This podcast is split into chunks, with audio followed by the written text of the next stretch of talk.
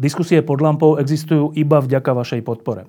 Každú z nich sledujú 10 tisíce divákov, finančne nás zatiaľ podporujú stovky z vás. Ak považujete program pod lampou za zmysluplný, pomôže nám už 1 euro za diskusiu. Vopred vám veľmi ďakujeme.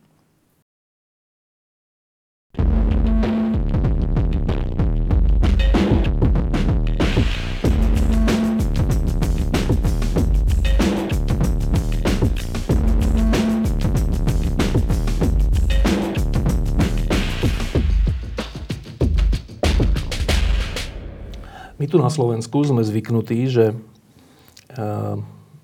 tzv. kultúrna vojna e, sa vedie tak, že na jednej strane sú ľudia z cirkví a na druhej strane sú, povedzme, liberáli alebo nejak inak definovaná skupina. A tie proti sebe strašne zápasia a jedni od druhých hovoria, akí sú hrozní a tak. E, ale na Slovensku sa stalo už viackrát aj taký, taká iná, iné garde a dokonca nielen v katolíckej cirkvi, ale aj v evangelickej cirkvi pred časom um, bol teda preradený, alebo bolo mu pozastavené možno skázať kňaz, uh, evangelický farár, uh, ktorý sa zastal uh, inak orientovaných ľudí, môžem to takto povedať. A teraz naposledy sa stalo to, že ďalší evangelický teológ Dokonca sa zúčastnil dúhového pochodu v Bratislave a, a zrejme aj preto, ale aj pre iné názory, mu bola zo strany Evangelickej cirkvi pozastavená možnosť, alebo zrušená možnosť učiť na vysokej škole e, teológiu. Tak, to je úplne zaujímavé garde. A preto sme tu tohto človeka pozvali a sedí vedľa mňa Ondrej Prostredník. Dobrý deň. Dobrý deň. Um, tak najprv sa opýtam takto rovno, že čo je toto za garde? Možno, že to už ani nie je otočené garde z pohľadu církvy a jej predstaviteľov, pretože mám taký dojem, že ma vnímajú ako zradcu, ako toho, ktorý sa postavil na stranu tých, čo útočia na církev. To mi otvorene niektorí hovoria, že tie moje postoje nielen v tejto téme, pokiaľ ide o e, práva gejov a lezieb, ale aj v iných témach, ku ktorým sa vyjadrujem, či už je to otázka extrémizmu napríklad, e, antisemitizmu, tak e, tie kritické postoje, ktoré ja verejne hovorím, sa vnímajú ako zrada církvy. Teda tá výtka je to máš hovoriť doma, nemáš to hovoriť e, v spoločnosti otvorene. Tak k tým, k tým uh, homosexuálnym veciam sa dostaneme, ale to ma prekvapuje, že je to aj v otázke, keď kritizujete extrémizmus na Slovensku, to vadí cirkvi? Cirkvi vadí, ak ja verejne poviem, že církev nerobí dosť pri predchádzaní extrémizmu vo svojich radoch. Ehm, napríklad e, v Evangelickej cirkvi nemáme žiaden štrukturovaný program, ktorý by sa venoval otázke extremistických postojov, tendencií, názorov ehm, medzi duchovnými. Hoci vieme, že také tendencie takých ľudí máme. Ale mm, ak e, ja toto poviem a povedali sme to napokon e, spoločne viacerí na adresu e, všetkých cirkví po posledných parlamentných voľbách, tak tá reakcia cirkvi bola veľmi defenzívna. E, a, a teda kritická. A teda vám vyčítajú, že tým, že burcujete za to, aby, aby v tomto prípade evangelická církev viac a otvorenejšie a jasnejšie vystupovala voči extrémizmu na Slovensku, tak tej vašej církvi vadí, že tým alebo ona tvrdí, že tým jej škodíte?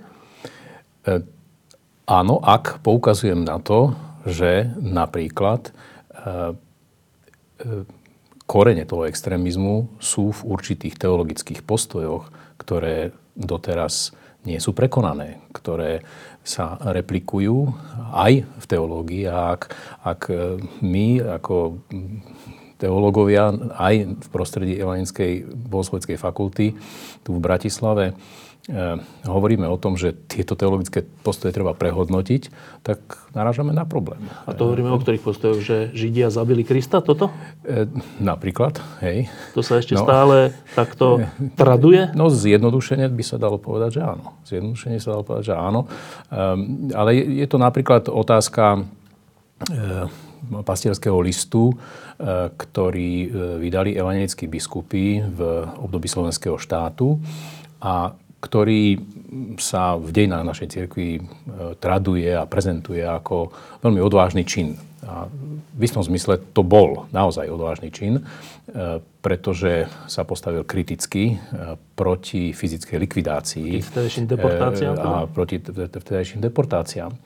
Ale už sa nehovorí o tom, že e, ten istý pastierský list má veľmi silnú pasáž, ktorá je úplne v línii všetkých antisemických e, stereotypov. V zmysle? V zmysle toho, že označujú Židov ako problém, na, ako, ako, problém, ako tých, ktorí ožobračujú e, slovenský národ, ktorí na ňom parazitujú, ktorí sú vlastníkmi e, krčiem, takmer výlučnými. E, a, a preto je to treba nejak riešiť, a ale že, nie takto, hej, teda ten, nie fyzickou likvidáciou. Ten pasierský list počas druhej svetovej vojny evangelický bol teda ten, že, že likvidovať by sme Židov nemali, ale je to teda čudný národ, ktorý nám škodí takto? Áno, áno. Hej, a ten, a, a, a je tam, toho sa stále má, že to je správne, že to je pravda? Áno, a je tam, je tam pasáž, ktorá hovorí o tom, že, že e, my nemôžeme vedieť, či to, čo sa teraz deje vo forme e, teda, deportácií, deportácií nie je e, Boží trest alebo vykonávanie Božej spravodlivosti. No a to je teologicky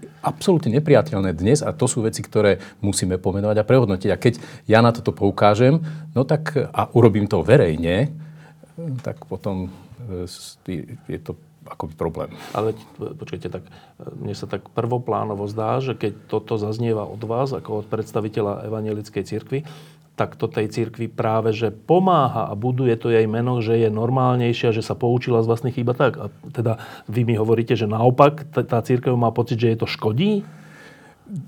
To sú veci, ktoré e, ja prežívam. A no, to by ste sa museli opieť samozrejme.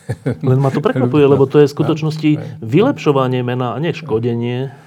No, e, škodenie je to v tom zmysle, že, že teda e, otváram kritický pohľad na to, čo sa doteraz prezentovalo ako jednoznačne pozitívny postoj. On nebol tak jednoznačne pozitívny. No, teraz k tomu, e, tomu problému samotnému, ktorý vás vlastne dostal e, z, z univerzity, alebo teda, ktorý vám odňal možnosť učiť. Na univerzite ďalej ste, môžete tam robiť výskumnú činnosť, ale nemôžete učiť, keďže Evangelická církev sa rozhodla, že ju nebudete už reprezentovať. A rozhodla sa tak zrejme najmä, aspoň teda myslím, e, kvôli vašim postojom prejavovaným voči problematike homosexuálov. Je to tak? Áno. Tak e, skúsme to najprv popísať, že čo vy ste vlastne hovorili a hovoríte a čo na tom vašej cirkvi vadí? No, e, myslím, že to má dosť e, dlhú genézu a všetko začalo v roku 2015 eh, tým tzv. referendum na ochranu rodiny. Ja som vtedy so skupinou ďalších teológov eh, pripravil eh, list, stanovisko, v ktorom sme pred konaním referenda vyjadrili názor, že hlasovanie formou referenda nie je dobrým nápadom, že takto by sa takéto zložité témy e, nemali riešiť. No a pomenovali sme tam niekoľko ďalších vecí, ako by sme si riešenie tejto otázky e, predstavovali. A toto verejné vyjadrenie e, vnímali biskupy Jovaninskej cirkvi ako vyjadrenie nesúhlasu s ich postojom, pretože oficiálny postoj Jovaninskej cirkvi bol, ten, že to referend, toho referenda sa je potrebné zúčastniť a e, myslím si, že aj niektorí biskupy otvorene povedali, že teda oni e, na tie otázky budú hlasovať áno.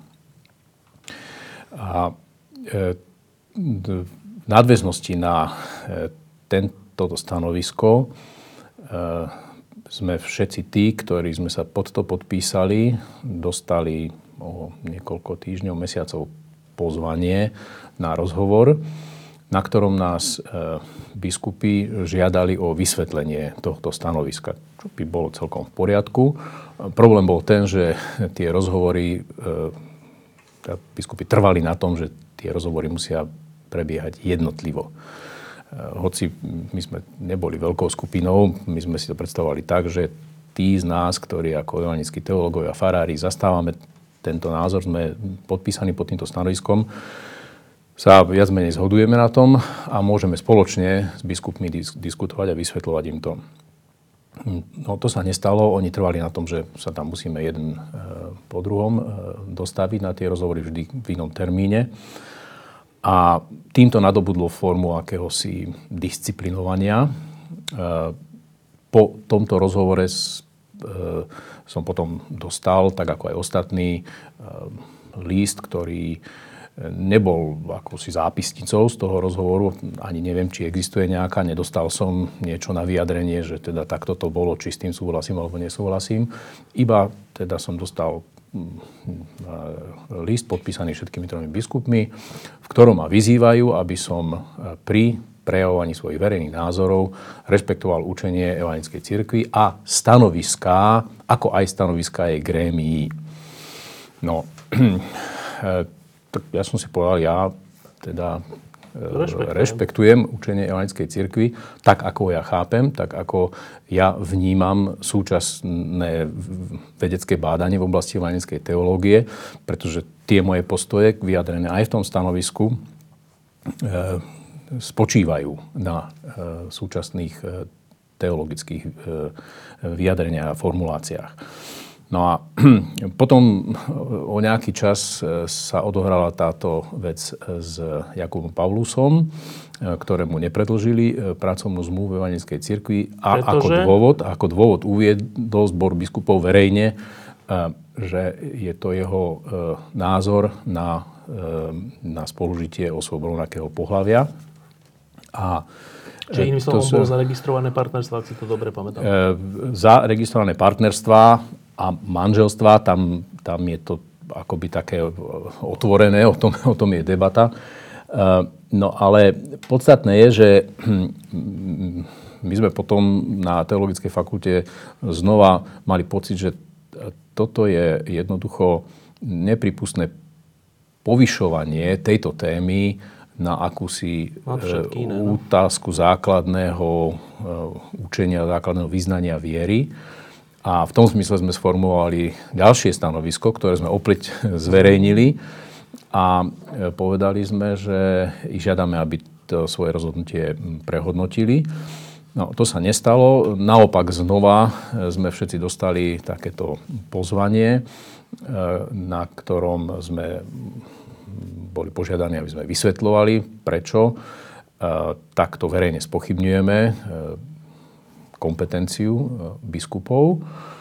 No a my sme ako teológovia argumentovali tým, že je to teda z toho, čo my ako teológovia, či už systematickí teológovia, ktorí sa venujú aj otázke postavenia biskupov evangelickej cirkvi, alebo biblickí teológovia, ktorí študujú tie texty, ktoré sa vyjadrujú k otázke e, homosexuálnej praxe, že pre nás je to neprípustné použitie právomoci biskupov v tejto e, konkrétnej téme.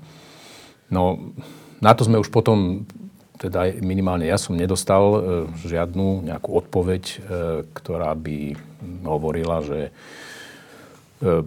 keďže mám takýto postoj, tak to môže mať dopad na moje oprávnenie vyučovať teológiu.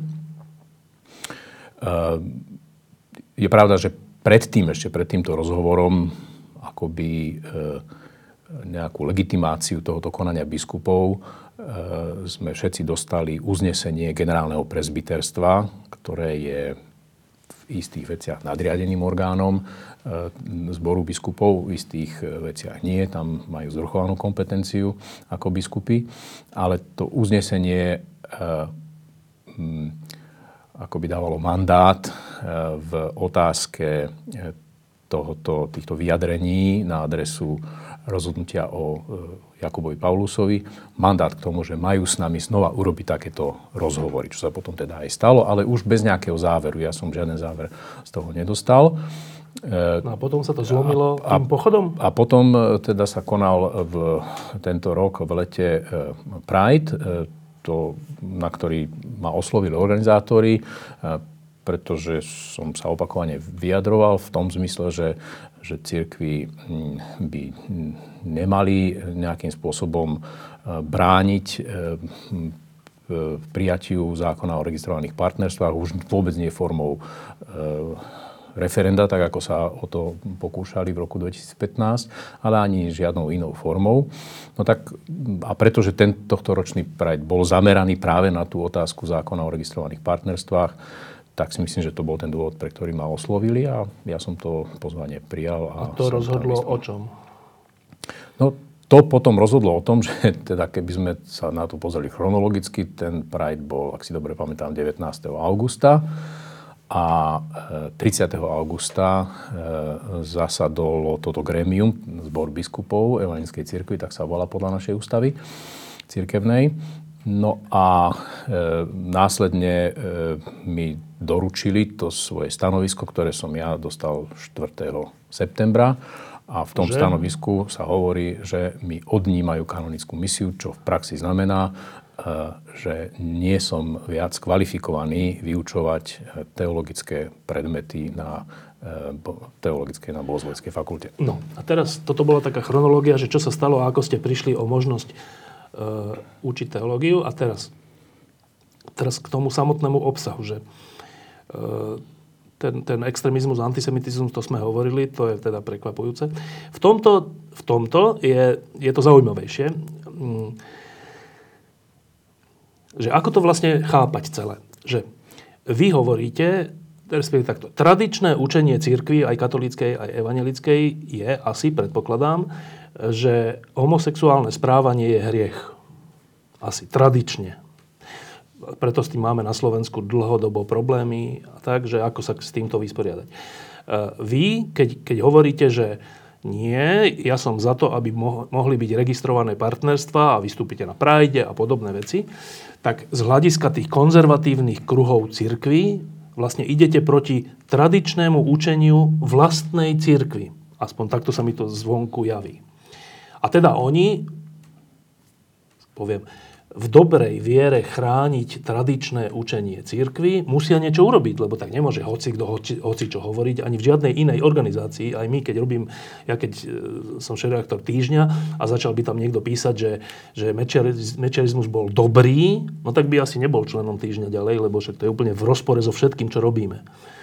Tak predpokladám, že oni majú nejaký takýto motív, že narúšate základné, základné nejaké kamene toho, na čom tá církev, církev stojí tým, že sa zastávate, respektíve, že hovoríte, že homosexuálne správanie je v poriadku. Mm-hmm. Čo na to odpovedáte? No, moja odpoveď e, krátka je, že e, církev nie je firma, církev nie je ani redakcia časopisu, ktorá môže mať nejakú líniu. E, církev je spoločenstvo. Teda, ak by som ju k niečomu mal prirovnať, tak je to vlastne spoločnosť, tak ako aj občianská spoločnosť, v ktorej nemožno nikomu nič zakazovať. Možno o veciach rozprávať, možno argumentovať. A e, preto aj Evangelická církev nepozná niečo také ako, ako exkomunikácia, ako vylúčenie. To na rozdiel od katolíckej teda, áno? No áno, a to je jeden z výdobytkov e, reformácie však. Ehm, teda ehm, akýsi, akási predstava o nejakej centrálnej vieroučnej autorite, ktorá ehm, má konečné slovo v určitých otázkach, to v evangelickej cirkvi neexistuje. Problém je, že, že súčasní slovenskí evangelickí biskupy sa tak začínajú správať. A to vidno na mojom prípade, na prípade Jakuba Paulusa, možno aj na iných postojoch. Iná odpoveď na to je, že hm, áno, e, je, je formulované učenie cirkvy. Ale kto formuluje to učenie? No predsa teológovia. A to učenie sa v priebehu dejín mení. Ako príklad môžem uviesť postoje cirkvi v otázke rozvodu a sobáša rozvedených. Evangelickej No, ale aj, aj katolíckej. V katolíckej cirkvi rieši? Táto tiež teraz riešia. To je veľmi zaujímavé, že vlastne sa ohlasujú určité konzervatívne síly e, v katolíckej cirkvi a označujú pápežové postoje za heretické. heretické áno. No, tak e, pokiaľ ide o, o rozvod a sobáš rozvodených, tak e, Evanická církev v dobe reformácie e, vyňala manželstvo zo zoznamu sviatostí a dala ho do civilnej sféry. V Rakúsku, ale aj v evangelických cirkvách e, v Nemecku je to tak, že manželstvom je to, čo e, definuje civilné právo. A cirkvy len požehnávajú civilne uzatvorené manželstvá. Oni nepoznajú ten princíp, ako je u nás, že vlastne štát deleguje na církev právo uzatvárať manželstvo a preto hovoríme o čom si ako o církevnom e, sobáši. E, no a tým vlastne akoby aj uvoľnili možnosť pre, pre rozvod, kedy už o rozluke manželstva nerozhodovalo sa podľa kanonického práva katolíckej cirkvi, ale podľa civilného práva. No, ak sa ale pozrieme e, optikou e, tou, že teda je to nejaké tradičné učenie, ktoré sa nemôže zmeniť, no tak potom e, musíme povedať áno, pokiaľ ide o rozvod, je to úplne jednoznačne napísané v novozmluvných textoch, že rozvod je neprípustný. A predsa to evangelická církev urobila. Ho, hoci teda starozmluvné texty poznajú rozluku manželstva, prepušťací list, Ježiš jednoznačne vystúpil proti, proti rozvodu. A, a, a čo je ešte dôležitejšie, že sobáš rozvedených označuje za cudzoložstvo. Ak si niekto vezme prepustenú, cudzoloží. Aká je súčasná prax? No, e, požehnávame manželstvo rozvedených. Áno. áno. Požehnávame manželstvo rozvedených. A tým hovoríme čo teraz? A, a tým požehnávame to, čo, čo písmo označuje ako cudzoložstvo. Čo to znamená, že, že z nejakých dôvodov to spoločenstvo církvy uznalo, že aj to, čo v tej tradícii, kedy sa považovalo za neprípustné, musíme, e, musíme zmeniť a, a tú prax musíme zmeniť. Samozrejme, že tá prax e, rozvodu a sobaša rozvedených je regulovaná. Teda evangelická církev pozná to, čo e, nazývame dispens, teda súhlas biskupa. Takže ak rozvedený žiada o požehnanie svojho manželstva rozvedená, tak e, ten kňaz alebo tá farárka je povinný obrátiť sa na biskupa a ten biskup musí posúdiť tento prípad. Ale väčšinou sa všetky tieto prípady schváľujú. Teda táto prax je, keď sa na to pozriem ako biblista, v úplne jasnom rozpore s biblickými textami. Ako je možné, že pri spolužití osôb rovnakého pohľavia sa uplatňuje tiež argumentácia, týmito textami a nie sme schopní e, v, vo svetle predovšetkým toho, čo nám hovorí dnešná psychiatria, lekárska veda, ako sa pozeráme na homosexuálnu orientáciu, prečo nie sme schopní e, zmeniť túto prax. Tak, ako ju dokázali zmeniť už mnohé kresťanské církvy vo svete. Dobre, teraz konzervatívny človek, taký ten tradičný, by, by vám povedal, že no počkajte, to je skôr, to, čo ste teraz povedali, áno, ale to je skôr dôkaz toho, že nemali sa, nemala sa zmeniť ani tá prax, čo sa týka rozvodov. Malo to zostať tak v súlade s biblickými textami. Nie? No, to je jeden pohľad, ale, ale evangelická církev e, tento pohľad nezastáva. Evangelická církev pochopila, že ten pastorálny prístup voči ľuďom, ktorým z nejakých dôvodov stroskotalo manželstvo, e, nemôže byť taký, že ich, budeme, že ich budeme do smrti disciplinovať, že im budeme upierať e, plnohodnotnú účasť na, na, na živote toho spoločenstva, že v prípade, že oni e, chcú začať znovu život v manželstve, že im to neumožníme z nejakých e, dôvodov fundamentalistického výkladu biblických textov. Čiže keď, keď toto evanická církev v tomto prípade urobila, tak rovnako z pastorálnych dôvodov má urobiť tento krok aj vo vzťahu... Dobre, tak teraz to položím ešte provokatívnejšie, že ak hovoríte, že e, Kristus priamo povedal, že rozvod je zlý a znova, keď sa niekto po rozvode um, vezme, tak vlastne je to cudzoložstvo, teda hriech. Pričom Kristus je ten, ktorý najlepšie rozumie ľuďom a ich problémom a ťažkostiam a najmenej by chcel na nich dávať nejaké disciplinovanie a nejaké takéto veci do smrti, tak potom si musíme položiť otázku, že prečo to povedal? To sa mýlil? Hej. No, to je práve otázka hermeneutického prístupu k tým textom. A e, ja osobne si vôbec nemyslím, že prax, e, teda súhlas s rozvodom a prax požehnávania manželstiev rozvedených je v rozpore s Kristovou vôľou. No to sa pýtam. E, určite nie je. Len... Určite? No nie. Lebo? Dajme argument. Lebo my musíme pochopiť, z akých dôvodov to hovoril vtedy. No? Čo, čo bolo za tým. No a e, jeden z tých dôvodov, o ktorom viacerí, na ktorom sa viacerí e, exegeti zhodujú, je, že to bol e, pre, pre tie ženy predovšetkým, to bol e, to bolo vlastne to bolo vohnanie do sociálnej e, krízy. E, keď ju muž opustil. Keď ju muž áno, prepustil. Hej. Že a, bola v tej spoločnosti považovaná za menej cennú a tak. Pretože tá spoločnosť nemala žiadne sociálne siete, ktoré by e, takýmto ženám umožnili e, dôstojne žiť.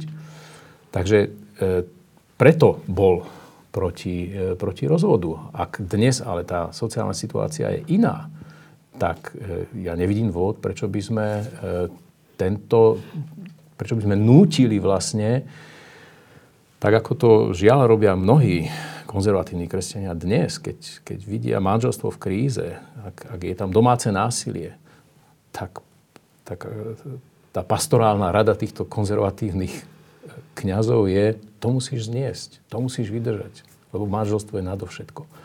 No, ja si nemyslím, je, že to je, je dobrá Takto, že ja medzi konzervatívnymi aj kňazmi a pastormi vidím aj tú tendenciu, že keď už ide o násilie, tak je v poriadku sa rozísť, ale nie je v poriadku si nájsť nového manžela, manželku. Hej. E, no, je, ja si myslím, že to je na rozhodnutí tých, e, tých ľudí. A ak e, tento človek si nájde životného partnera, ktorom e, nájde oporu takú, ktorú nenašiel v, to, v tom predchádzajúcom manželstve, tak ja nevidím dôvod, prečo by sme mali týmto ľuďom brániť. Uh, teraz, A ani to nerobíme teda. Uh, teraz, uh, kým sa dostaneme k, tými, k tým homosexuálnym otázkam, že um, tento spôsob, že uvažovania o textoch uh, Biblie a o vyhláseniach a o, o o vyjadreniach samotného Krista, že teda musíme chápať aj kontext a, a nesmie to byť vytrhnutá veta. Ja s ním úplne súhlasím, že to tak je.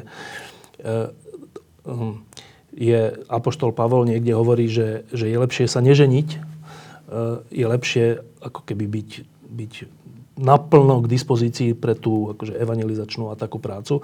Zrejme, pretože vtedy sa očakávalo, že koniec sveta bude rýchlo, a teda vlastne na čo sa budem ženiť. Ale tie tisíc ročia odvtedy ukázali, že to celkom to vyjadrenie nemôžno tak brať že je lepšie sa neženiť. Tak takisto treba nejako asi do kontextu dávať všetky vyhlásenia. Ale tá odvratená strana toho je, že ale takto potom ideme v ústrety zase riziku, že všetko zrelativizujeme, lebo povieme, že síce to tak je povedané, ale to bolo v takom kontexte a dnes je iný kontext, že iba ma zaujíma, že ako s týmto rizikom narábate?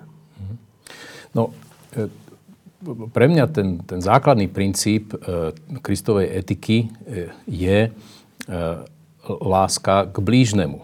A to niektorí kritici hovoria, no ale to je antropocentrický prístup, to proste, kde, kde máš Boha v tom. No tak no Boh je práve v tej láske. Boh je v tom, že, že nekonečne sa znižuje k tomu človeku a, a chápe to, v akej situácii sa nachádza. A, a to Ježiš robil veľmi jednoznačne. To je ten základný princíp, ktorý je nad všetkým. Je aj nad tými jeho ostatnými vyjadreniami, ktoré napríklad máme aj v prípade rozvodu a manželstva rozvedených. A v tom sa teda nemožno pomýliť v tomto princípe. V tom nie. Ak chceme zostať verní e, tomu Ježišovmu odkazu, tak e, nie. No a teraz k tým, k tým homosexuálom. Že čo vás ako teológa a, a, a farára sa povie, mm. viedlo a vedie k tomu, že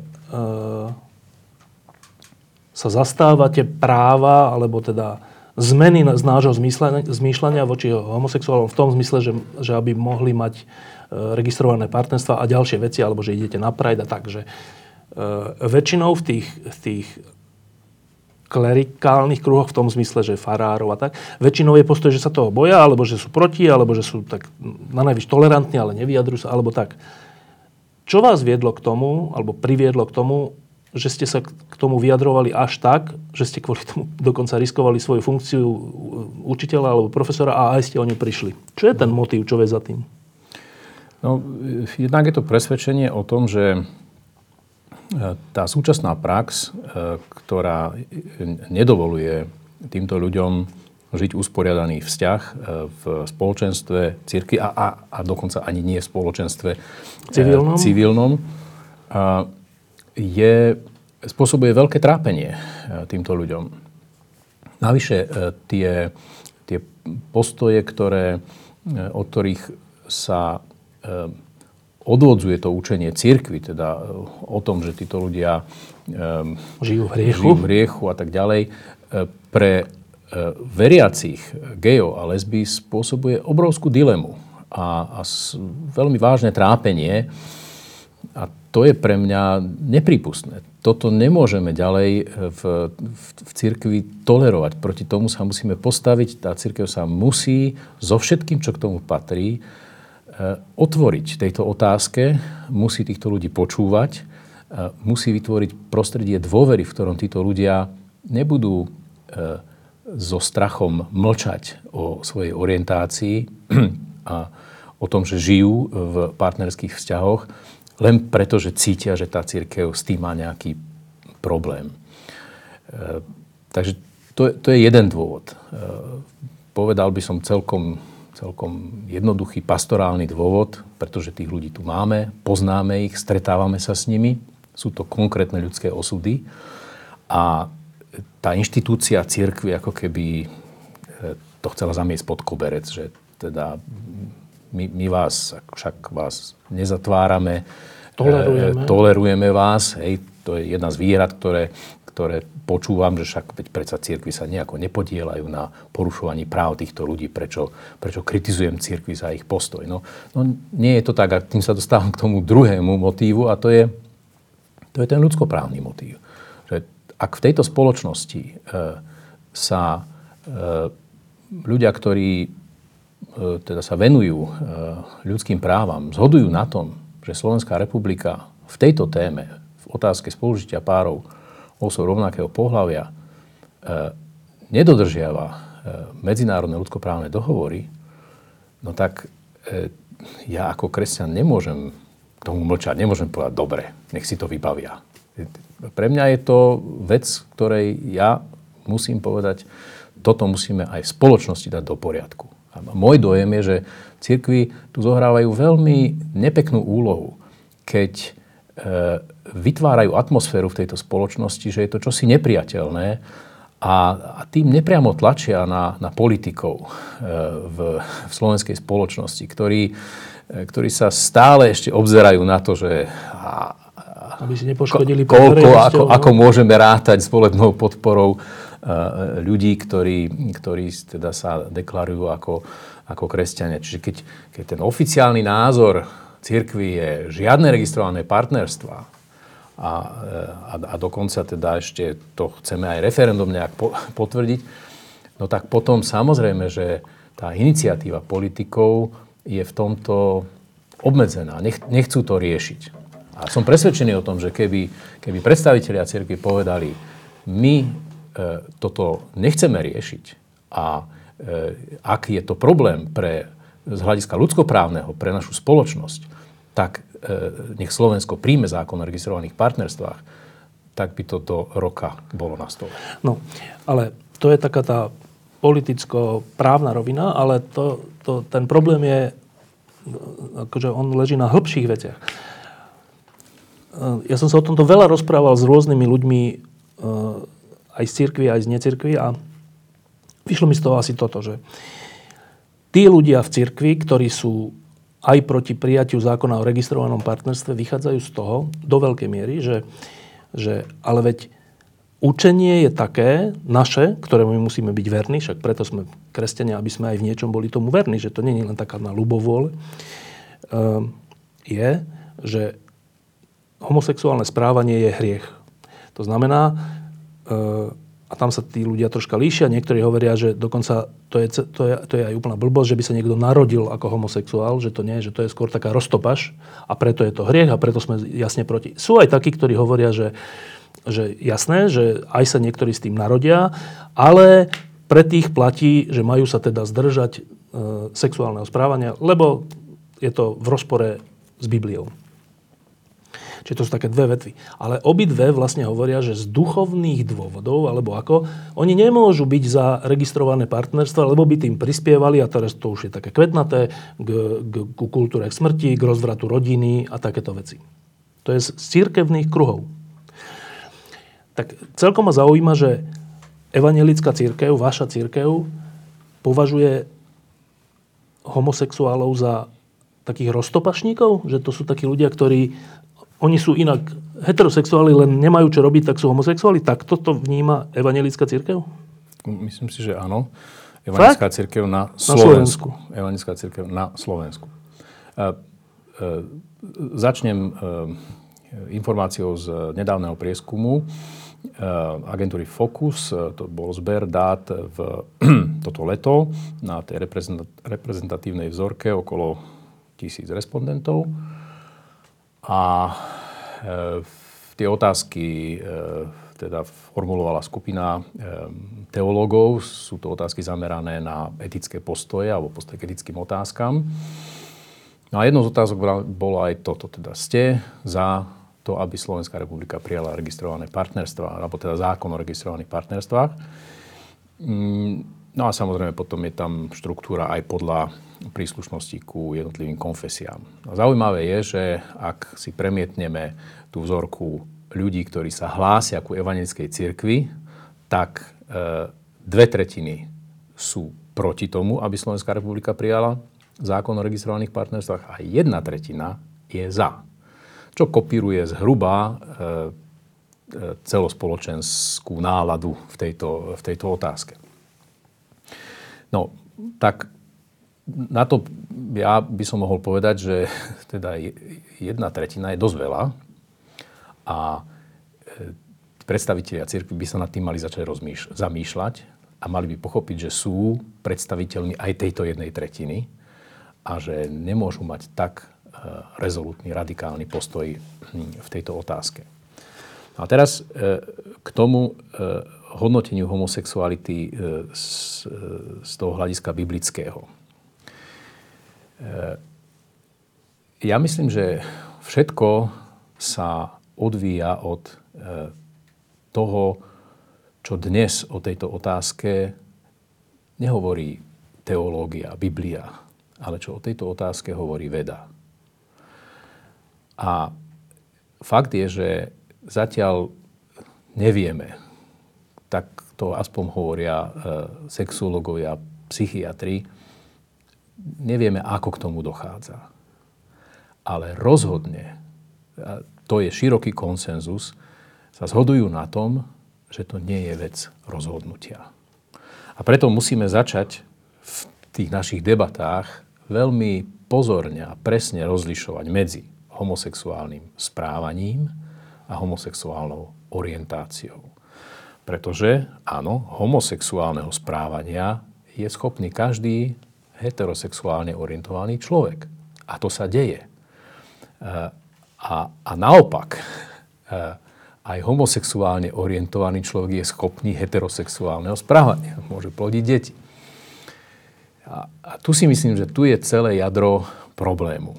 Lebo tie biblické texty toto rozlišovanie nepoznali.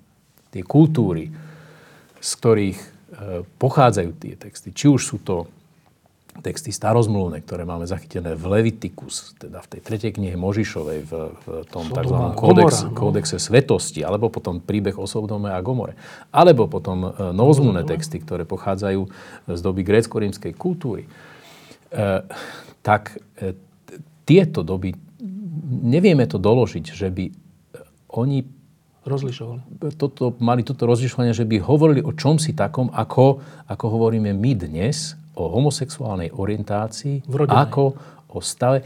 No to, či je to vrodené, to je, to je samozrejme, áno, o tom je, o tom je tá debata. Nevieme, ako to vzniká, ale, ale minimálne na tom je zhoda, že to nie je rozhodnutie. To nie je roztopaš toho človeka. To je proste, on inak nemôže. Samozrejme, že to prostredie ho môže, môže formovať. formovať, vnútiť do niečoho, čo, čo je proti jeho prirodzenosti, ale, ale skôr alebo neskôr potom najmä také manželstvá, ktoré vzniknú e, niekedy aj po tých tzv. reparačných terapiách a tak ďalej, majú e, z pravidla veľké problémy potom, tak, tak toto rozlišovanie autorom tých biblických textov e, je, je neznáme. Oni sa pozerali na ľudí... Sexuálne správanie ako na roztopaš. Proste. Áno, lebo videli, Rímska ríša, videli len to, čo je na povrchu. Videli proste tie biologické znaky, e, teda muži sú, e, sú takto uspôsobení, ženy sú takto uspôsobené.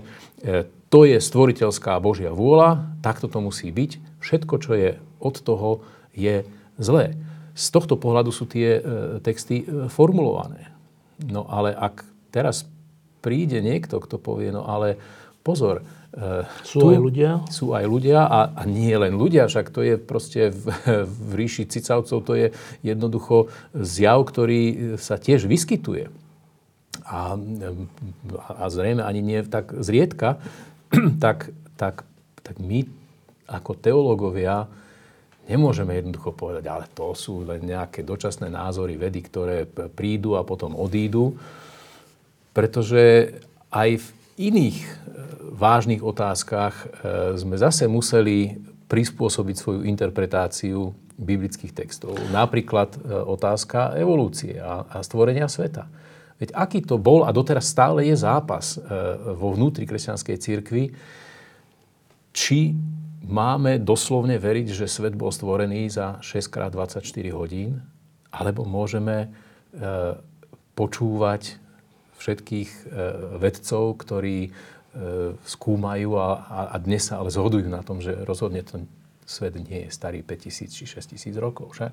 Tak, a, a teológia, vrátanie katolíckej cirkvi už na to pristúpila a hovorí, áno, to proste, od toho sme upostili. Ale koľky ľudia za to zaplatili životom. No a teraz, e, ja mám veľa kamošov, ktorí sú homosexuáli, ktorí sú úplne milí a, a dobrí ľudia. A pravdu povedať, mňa by ani nenapadlo riešiť, že, že uh, oni by súd, teda, u ktorých to nie je rozhodnutie, však všetci sme chodili do školy a mal, sme v nejakých prostrediach, kde poznáme ten typ ľudí, ktorý, pre ktorých to nie je rozhodnutie, oni takí sú od malička, by som povedal. Hmm. A teraz, že uh, mňa by ani nenapadlo riešiť, že čo oni majú robiť. Čo oni majú robiť. Tak to je ich život, oni sa tak narodili, povedal by som, ak, ak veríme tomu, že každý človek je stvorený Pánom Bohom, no tak oni boli tiež stvorení Pánom Bohom, Adam. Aj s, touto, s týmto svojim sklonom, tak ako my ostatní zase máme iný sklon. V tom sa nelišíme, že jeden je lepší, druhý je horší. Takže mňa by ani to nenapadlo. Ale registrujem, že e, časť církví na svete e, to rieši. A, a hovorí, že dobre, ak aj boli ak aj sa s tým narodili, majú sa zdržať sexuálneho vzťahu s iným, s niekým iným.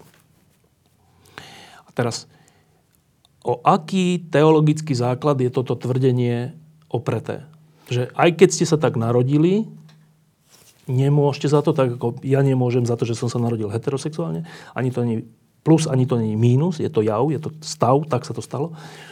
O aký teologický základ je položené, opreté to, že ale ak si sa narodil ako homosexuál, nemôžeš to praktizovať. No, opiera sa to o fundamentalistický výklad e, tých pasáží, ktoré sme tu už no, ktoré to, zmienili. Ktoré to sú teda, novozákonné? Je, je, no, treba spomenúť predovšetkým tú starozákonu, pretože tá formovala vlastne do istej miery aj tie novozákonné. Tá starozákona je, je to z 3. E, knihy Mojžišovej, Leviticus, e, ktorá e, obsahuje ten zákon svetosti. Je to, ak si to dobre pamätám, 18 kapitola, alebo 20. Ja som si to tu niekde no. pripravil. Kde e, je ten výrok, že teda muž e, nesmie e, si ľahnúť s iným mužom tak, ako sa líha so ženou. Uh-huh. Bo je to ohávnosť pred hospodinom.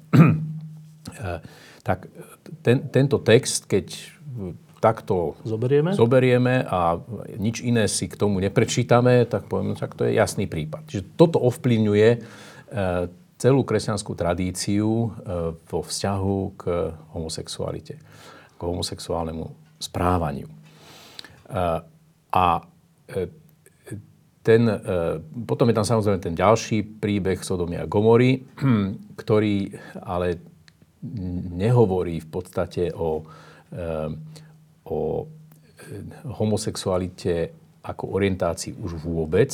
A je to príbeh násilia na cudzincoch, kde je evidentné, že to násilie páchali vlastne heterosexuáli. No a potom sú tie novozmluvné texty, ktorý je, jeden je v liste rímským v prvej kapitole, potom ďalší je v prvom liste korinským v šiestej kapitole a potom ešte v prvom liste Timoteovi. Ktoré hovoria, že? Ktoré hovoria to, že Eh, jednak ten list, tie, tie, teda ten prvý list Korinským a prvý list Timoteovi sú podobné, to sú katalógy hriechov, tak ich nazývame eh, v tej teologickej terminológii, kde medzi množstvom iných hriechov, ako je cudzoložstvo, krádeže, vraždy, je uvedené aj a, a tam potom k tomu sa môžeme ešte dostať, ale teda, aby sme to vymenali, že teda muži súložiaci s mužmi e, nebudú dedičmi kráľovstva nebeského. Tie, to je v tých dvoch a v tom treťom? A, a ten e, list rímským hovorí o tom, e, že e, ľudia zamenili e, prirodzený styk e, muža so ženou za styk muža s mužom alebo ženy so ženou. No a tieto texty vlastne formujú, toho, formujú tento, e, tento postoj, ktorý hovorí, že dobre, ak aj pripustíme, že títo ľudia inak nemôžu, e, tak je to jasne napísané, že e, ak to budú robiť, tak to pre nich, ich to zbavuje šance na vstup do kráľovstva nebeského a preto je našou povinnosťou im to povedať, varovať ich pred tým a, a to so všetkou vehemenciou. No, tak e, to, toto je ten stav. Ešte, dalo by sa ešte potom pokračovať v tom, že, že e, ďalší argument, e, pre ktorý vlastne ten, to spolužitie, alebo teda v podstate tam ide o, o pohľavný styk osôb rovnakého pohľavia, je, je nedovolený, je predovšetkým to presvedčenie rímskokatolickej teológie, ale aj v časti e, konzervatívnych evangelických alebo evangelikálnych teológií, je, že e, sexuálny styk má jeden jediný účel. To sú deti. A to je plodenie. A všetko iné, okrem toho, e, je zneužitie toho daru pohľavného života. A to sa vzťahuje aj na, e, na teda pohľavný styk osôb Dobre, a teraz. Uh, ja na jednej strane som veľmi opatrný v tom, aby, zo, aby som tie texty, ktoré ste menovali a ďalšie a všelijaké iné, len tak voľne s nimi narábal a prispôsoboval ich hocičomu. Lebo však to by potom znižovalo váhu tých, tých textov až do úplného rozmelnenia. Na jednej strane. Na druhej strane, poznajúc realitu tých ľudí, o ktorých hovoríme, sa mi zdá skoro nemožné že by dobrý Boh to urobil tak, že nechal ich, nechal ich narodiť sa s týmto sklonom a potom by im to celý život zakazoval a stliedil, že či to teda dodržia. To sa mi zdá, to by sa mi zdalo nebožské. Ako sa s tým ako teológ vysporiadúvate? No tak, ako som hovoril predtým. Že pre mňa je, je ten princíp... Ale myslím s tými Ježi... textami. No áno, no ale to je ten hermeneutický kľúč. Ten Ježišov prístup k človeku, prístup lásky, ktorý, e, ktorý je ochotný poručiť všetky, e, všetky kultické predpisy. Veď porušoval ten najvyšší predpis o zachovávaní soboty. Hej? alebo povedal, že, že ak človek má namierené do chrámu a ide obetovať a spomenie si, že, že má nejaký problém so svojím blížnym, tak to má nehať tak a má najprv si urovnať ten vzťah s, s tým človekom a až potom sa má venovať Bohu. No tak, tak tento princíp vlastne hovorí, že pozrime sa na to, v akom kontexte vlastne tieto texty, ktoré sa takto tradične používajú na to, aby, aby sme tým ľuďom povedali, dobre, e, ty si Božie stvorenie, ale, ale máš nejaký problém, tak e, sa s tým zmiera a, a obetuj sa a znášaj to. Tak, tak sa pozrieme na to, ako tieto texty e, v, naozaj, ako im máme rozumieť, v akom kontexte oni vznikali. A keď to urobíme, a, a to je to, čo vlastne súčasná teológia robí a rozmotáva to klpko toho historického kontextu a, a, a pozerá sa, či naozaj možno vzťahnuť tieto texty na to, čo dnes e, formuláciou psychiatrie označujeme ako homosexuálna orientácia. Či to je to isté, či tie texty o tom hovoria. A ten záver je, že nie. O tom je zhoda. Nie. Ešte, ešte jedna vec. E, tie texty, ktoré ste hovorili, to sú texty ľudí. To sú texty Apoštola Pavla, toho, onoho, prepísané všelijak. E, existuje aj výrok Krista, ktorý by hovoril o tom, že o tejto našej problematike týmto smerom? Mm. No, e, nie, neexistuje. Teda evanielia, ktoré obsahujú Ježišové výroky, neobsahujú žiaden text, ktorý by sa dotýkal spolužitia alebo teda pohľavného styku osôb rovnakého pohľavia. Ehm, ale aj tie texty sú textami ľudí, lebo sú to evanielia podľa Prepísané, jasné. ľudí. Čiže to ale sú, že není tam za, zachytený takýto výrok? Nie, nemáme, nemáme taký výrok. To je jeden e, z argumentov, ktorý sa tiež v tejto debate e, používa. Ale, ale je, je to vlastne otázka autority toho biblického textu, že ako vlastne pristupujeme k tomu textu. No a ak e, ak teda e, pristupujeme k textu e, to tzv. historicko-kritickou metodou, teda ak tie texty skúmame ako, ako texty, ktoré sú kritizovateľné, no tak potom samozrejme e, potrebujeme nejaký ten hermeneutický kľúč, aby sa nám to celé nerozpadlo. No, hej? lebo preto sa na to, to pýtam, je... lebo tie texty, ktoré sú, áno, však všetky sú napísané ľuďmi, ale niektoré sú citátmi a niektoré sú vlastným nejakým e, presvedčením apoštola Pavla, Petra, hociko, tak e, v tých textoch tých apoštolov vlastných e, je, sú často veci, ktoré už dnes ani tí najkonzervatívnejší neveria. Sú. Je tam text o tom, že E, ženy majú mať zaval, zahalené hlavy, nie? Pri, e, keď sú na zhromaždení akože duchovnom. A to, kde to tak je? Ktorý konzervatívny kresťan to dnes verí, že to tak má byť, hoci je to napísané v Biblii? Alebo je keď text... Som, keď je, som ja chodil ako chlapec do kostola u nás... Ešte to tak bolo? Tak, to tak no, bolo. ale myslím, že ani tá najkonzervatívnejšia časť evangelickej círky to dnes ne, nehovorí ako prikázanie. Uh, ďalší, ďalší text je, že ženy majú mlčať v zhromaždení. Hmm. Hovorí to niekto dodnes? Nie. Asi nie. nie. Čiže nájdeme veci, ktoré sú v tých autoritatívnych textoch, ktoré prešli takým vývojom, že napriek tomu, že sú takto napísané, tak sa tak doslovne neberú. Áno? No, to je to isté, čo som hovoril s tým prípadom, príkladom rozvodu. No. A osoba rozvedená. A prečo Áno. špeciálne v tomto na tom tak trváme? No, to je pre mňa otázka. No čo si myslíte? Určite máte na to nejaký názor.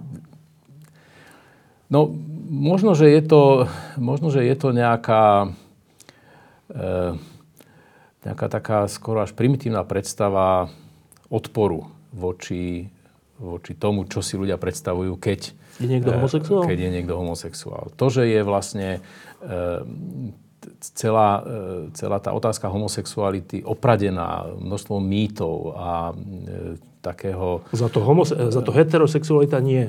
Um, no, to je to zaujímavé, že, že, že heterosexuáli takto vlastne, alebo tá väčšinová spoločnosť takto stigmatizuje e, túto komunitu. A preto sa ani nemožno čudovať, keď vlastne e, títo ľudia sa potom spájajú a, a nejakým spôsobom vyjadrujú svoj protest, e, často veľmi silnými prostriedkami, ale, ale iné im nezostáva, hej, ro, robia to. E, tak ja, ja si myslím, že to je to, že to, čo nám chýba v podstate, je, je podľa mňa dôsledné vzdelávanie o tom, ako, ako vlastne k tomu dochádza, že, že niekto e, sa necíti ako heterosexuál, že ho nepriťahuje opačné pohlavie. E, veď predsa o tom je už množstvo literatúry. Len tá spoločnosť sa bráni tomu, aby, aby sa tieto závery, tieto vedecké konsenzy spopularizovali. A bráni sa tomu aj formou toho, čo bolo jednou z tých referendových otázok. To je sexuálna výchova. E, veď to je ten prvý krok aby sme od, odmytologizovali celú túto oblasť e, LGBTI komunity. Da, tá je dodnes vlastne odsúvaná ako akýsi blok e, oplzlostí, ktoré nemajú miesto v tejto spoločnosti, ktoré sú civilizačným ohrozením. No ale toto je jednoducho pre mňa nepripustné. O tom treba hovoriť. A, a, a to je akože... Veď, veď si povedzme, zase sa dostávame do tej politickej roviny všetci ľudia, ktorí, ktorí sa venujú tejto otázke, e, na, ktorí pracujú na e, tých e, vládnych strategických programoch v oblasti ľudských práv, v oblasti výchovy detí a ktorí sa snažia, ktorí toto už dávno pochopili, že my sa v tejto otázke nepohneme ďalej, že my nebudeme tolerantní voči tejto komunite, kým to nedostaneme do osnov, kým nebudeme vychovať, no tak církvy sú prvé, KBS je prvá, ktorá vyskočí a povie, nie, to je pre nás nepriateľné, stop, rokovanie končí. No a, a politici sa stiahnu. E, mám k tomu ešte dve otázky k tejto konkrétnej veci, že jedna je to registrované partnerstvo samotné, že ja ešte by som rozumel, keby e, církvy riešili, že ako to oni majú robiť, ako oni majú oddávať manželstvo homosexuálov. Je to ťažký, možno aj teologický problém, neviem, to asi vy viete viac. Ale neúplne rozumiem, že prečo sa cír- církvy broja proti civilnej veci, ako je registrované partnerstvo. Však to není s požehnaním církvy. To, to registrované partnerstvo je úradná vec. Po prvé. Po druhé, to registrované partnerstvo vedie k tomu, to je vlastne prihlásenie sa homosexuálov k jednému zväzku. Však preto idú byť registrovaní ako partnery. Čiže je to vlastne ako keby proti promiskuite krok. Tak tento krok, keď robia heterosexuáli, tak to vítame, že to je výborné, svadba, sme dojatí, blahoželáme, tešíme sa, v reštaurácii všetci tlieskame, keď niekto taký tam je. A keď tento istý krok smerom, opakujem, k vernosti idú urobiť dvaja homosexuáli úradne, tak círky sú proti. A to je mi nie, v niečom tomu nerozumiem. Opakujem, že rozumiem, že je to citlivé, čo sa týka uzatvárania manželstiev v konečnom dôsledku v kostole je to na veľkú diskusiu a všetko, všetko. Ale že uzatváranie civilných registrovaných partnerstiev, ktoré sú, sme, ktoré sú krokom k vernosti tých dvoch, že proti, práve proti tomu sú církvy, tomu úplne nerozumiem. Vy tomu rozumiete? Nerozumiem tomu ani ja a to je jedna z vecí, ktoré som povedal aj na tom e, v prejave, e, počas toho prejavu na Prajde, kde som povedal, že ak by církva malo na niečom záležať, tak to je práve posilnenie tohto aspektu záväznosti. E, teda ja to opakovane hovorím, ja, ja neschvalujem ja, promiskuitu. Ja sa nezastávam e, nezriadeného života ľudí, ktorí sa k tejto komunite e, hlásia. Ja, e, mne záleží na tom, aby bola pre týchto ľudí vytvorená príležitosť pre e, dlhodobé, verné spolužitie, ktoré má svoj právny rámec. Takže e, no, rozumieť sa tomu dá jedine tak, že prevláda táto predstava, že je to čosi, čo je neprípustné. Akože z definície? No, Áno, no lebo, lebo títo ľudia, ktorí to odmietajú, sa opierajú o tento fundamentalistický výklad tých textov, textov ktoré sme si prebrali. Nie sú ochotní e, akceptovať e, ten, ten kritický prístup k týmto textom, ktorý hovorí, že, že žiaden z tých textov, ktoré, e, ktoré máme, e, či už v starej alebo novej zmluve, nemožno jednak jednej vzťahnuť na E, ľudí s homosexuálnou orientáciou. A o tom by sa dalo ešte veľa rozprávať, že ako vlastne... V akom ale, dobre, ale že keď sa na tých fórach teologických rozprávate, alebo na tých vašich, keď ste boli predvolení na koberec, tak, že keď sa, keď sa rozprávate e, s reprezentantmi církvy, alebo s vedením v tomto prípade církvy, tak na argument, že, že ale veď to že ľudia sme si rovní a že keď jeden sa narodí tak a druhý inak, to nie je, že jeden je lepší a druhý je horší. A teda akým právom my jednému chceme dokonca v civilnom práve zabrániť tomu, aby s niekým mal e, registrované partnerstvo alebo nejaký vzťah. Odpovede sú aké na tých fórach? No, no tie, že akým právom? Že, že my nemôžeme uh, udeliť požehnanie Ale registrované partnerstvo není požehnané. No, ak hovoríme o, o požehnávaní týchto uh, registrovaných partnerstiev prostredí cirkvi, ak hovoríme o tej, o tej civilnej sfére, tak ten, ten argument uh, podľa mňa je veľmi slabý, ale zase to súvisí s nastavením našej spoločnosti, kde uh, predstavitelia cirkvi stále žijú v tom, že ich povinnosťou je definovať slovenskú spoločnosť ako kresťanskú, ako kresťanskú spoločnosť.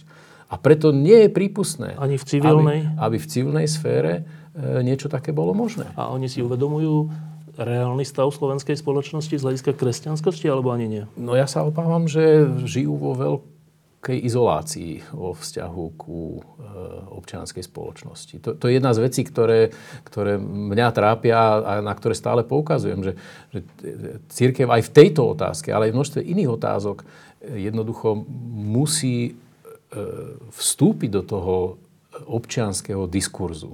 Jednoducho tie svoje témy a záujmy v tejto spoločnosti nemôže presadzovať nejakými pokútnymi e, politickými metódami cez e, lobbying e, v zákulisí v kuloároch, ale musí tie témy obhájiť verejne v spoločenskom diskurze, vyargumentovať. A toto sa nedeje. Teraz tá najťažšia vec, e, na ktorú ani ja nemám jednoznačnú odpoveď, že E, registrované partnerstva na úrade, to, to sa mne zdá, s tým som vysporiadaný. Ale tá ťažká vec je, že požehnávanie, e, neviem, či také existuje, registrovaných partnerstiev v rámci cirkvi, neviem, ale uzatváranie manželstiev v rámci cirkvi, požehnanie, e, alebo sviatosť dokonca v katolíckej cirkvi, medzi dvoma homosexuálmi alebo lesbami. Tak, to je na Slovensku skoro, myslím tak mentálne, také, že ľudia na to nie sú pripravení. Ale mentálne sa dá zmeniť všeličo. Ale teraz ide o to, že ehm, kritici tohto hovoria, že však sú na, svete cirkvy, ktoré to, ktoré to už prijali. Ale tí kritici hovoria, že ale všimnite si, že tie cirkvy upadajú. Že to sú väčšinou cirkvy na západe, ktoré sa prispôsobia každému vetru modernosti tým pádom sú troška také akože aj populárne, ne, ne, nečel, nečelia ostriu nejakej kritiky, ale upadajú, lebo sú nezaujímavé, lebo sú vlastne také ako všetci a ni, ničím nevytrčajú a vlastne tým strácajú príťažlivosť. Čiže inými slovami hovoria, že jasne, však aj, sú aj cirkvy, ktoré e, požehnajú homosexuálov, ale v skutočnosti sa tým spreneverujú vlastnému poslaniu a prestávajú byť solou zeme. Tak toto asi hovoria. Tak. Reakcia evangelického teológa. No, ja si myslím, že nie je možné vytvoriť e, priamu súvislosť medzi e, poklesom účasti na bohoslužbách v, povedzme, v Nemecku alebo možno v škandinávskych krajinách e, s praxou požehnávania e, registrovaných partnerstiev v týchto cirkvách. E, protiargument je veľmi jednoduchý. Spojené štáty americké. No, tam tie e, Počet veľké, dokonca rastie. A tie veľké cirkvy to praktizujú, prijali to. A nebolo to samozrejme bez zemetrasení v tých cirkvách, ale naša partnerská evanická církev v Spojených štátoch amerických. Prešla niekoľkoročným procesom diskusie a prijala túto prax a ja si nemyslím, že by tam nejak, že by, že by mali prázdne kostoly kvôli tomu. Kvôli tomu. Toto si myslím, že je veľmi taká Účelová interpretácia? Účelová skratka. Pretože veď e, my na Slovensku nemáme registrované partnerstva a upadajú, upadá návšteva v kostoloch. Takže to, to s tým nesúvisí. No, Dobre, to je, jedna, jeden, to je jedna vec, ale teda samotné to. E, Ondrej Prostredník hovorí, si trúfne povedať, že áno, církvy by mali oddávať homosexuálov? Teraz sa to rovno pýtam, akože v tejto chvíli.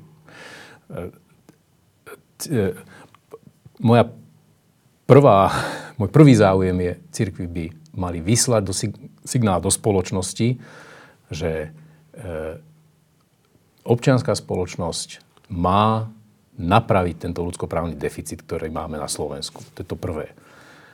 A samozrejme, v duchu Ježišovskej etiky má prijať ľudí, ktorí žijú v usporiadanom vernom vzťahu ako e, gejovia alebo lesby, má ich naplno so všetkým, čo k tomu patrí, prijať do svojho spoločenstva. A to de facto znamená aj, že dá súhlas k tomu ich spolužitiu a ten súhlas sa vyjadruje formou požehnania v, v cirkvi. Takže áno, registrované partnerstva má církev požehnávať. S týmto názorom ste veľmi osamotení na Slovensku? No, tak ja si myslím, že 30% ľudí, ako som odkazoval na ten prieskum, eh, si, si to myslí podobne ako ja. Ale to neformulujú eh, z rôznych dôvodov. Asi teda je tu ešte stále tá obava, že možno to nevedia vyargumentovať, ale ako si intuitívne cítia, že to nie je celkom v poriadku. Ale teraz myslím z hľadiska nejakej, ak sa to dá povedať, v evangelickej cirkvi, že z hľadiska nejakej hierarchie ste úplne osamotení? No v tom prostredí, e, povedzme, teológov na, e, alebo kolegov na teologickej fakulte, tak, tak to zmýšľajúcich nás, nás tam je asi málo. Ale keby som to percentuálne vyjadril, tak možno, že to je o čosi menej ako tá tretina. Um, a teraz, prečo je toto vôbec táto téma. Zase teraz poviem kritikov z inej strany. Kritici cirkvi, ale prajní kritici, nie, nie tí, ktorí chcú církev nejako poškodiť, ale prajní, uh, najmä z Čech, ktorých poznám, hovoria, že, uh, že církev je, alebo celé to konzervatívne krídlo nás je skoro až posadnuté sexuálnou otázkou. A pre, preto to tak riešia aj homosexuálov, aj všelijakých, že v skutočnosti tým odhalujú svoj vlastný problém s touto témou. To je také provokatívne, ale asi niečo na tom v niektorých prípadoch bude, aspoň to tak vnímam. Ale vy si čo myslíte, že prečo skoro, až, skoro sa to stáva definičným, defini, akože kritériom, že kto je dobrý a kto je zlý veriaci. Že ten, ktorý je za e, registrované partnerstvo, to je ten odpadlík a ten, ktorý je proti, to je ten dobrý. Ten, ktorý je... No, akože tá, tá celá tá, tá, tá sexuálna oblasť je ako keby sa stala namiesto lásky definíciou toho, kto je dobrý a kto je zlý, evangelík, katolík alebo tak. Čím sa nám to stalo? No, toto je veľmi zaujímavé, lebo, lebo práve ja sa stretávam s výhradou a s kritikou e, voči mojej osobe, že, že ja ne, dávam neprimeraný priestor tejto téme, že zahlcujem e, diskurs v cirkvi touto témou. No, proti tomu sa ja ostro e, e, ohradzujem. ohradzujem, lebo e, je to presne naopak. Je to to nešťastné referendum, ktoré túto tému otvorilo a ktoré jednoducho ukázalo, že cirkvi s tým majú vážny problém. No a, a ten, ten druhý aspekt tomto je, že v podstate toto je skutočná homofóbia. Hej? Že ale to, to je za tým, vám to stalo? Že, a títo ľudia sú podráždení, keď ja im poviem, že, že, že sú homofóbovia, tak, e, tak e, sa ozaj veľmi až urazia.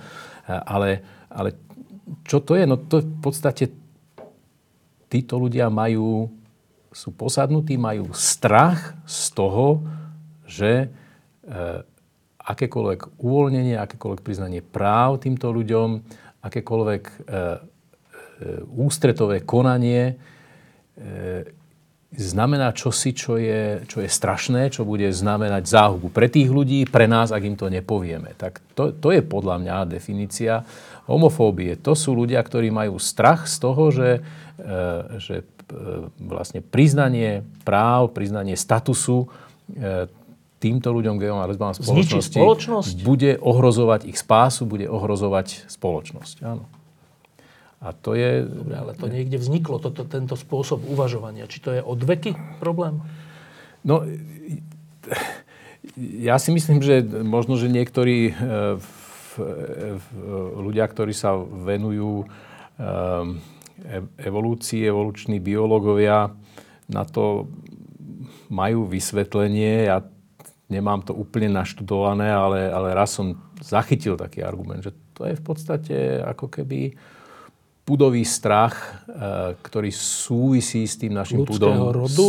Áno, s tým našim pudom sebazáchovy a, a pudom rozmnožovania, ktorý e, takéto konanie vníma ako svoje ohrozenie. Je to, ale... je to, je to podvedomé konanie, ktoré, ktoré my si často ani neuvedomujeme, ale je to za tým. Ten odpor ako keby mal mal svoje nejaké evolučné základy. Ja čo čítam... Ktorý, ale ja si myslím, k tomu dodám, že, že ja, ja to síce rozumiem ako plauzibilné vysvetlenie, ale kresťanstvo je práve o tom, že prekonáva Svoju všetky tieto, áno, všetky tieto pudové e, záležitosti človeka. Veď Ježiš jasne hovorí proti pudu seba záchovy však.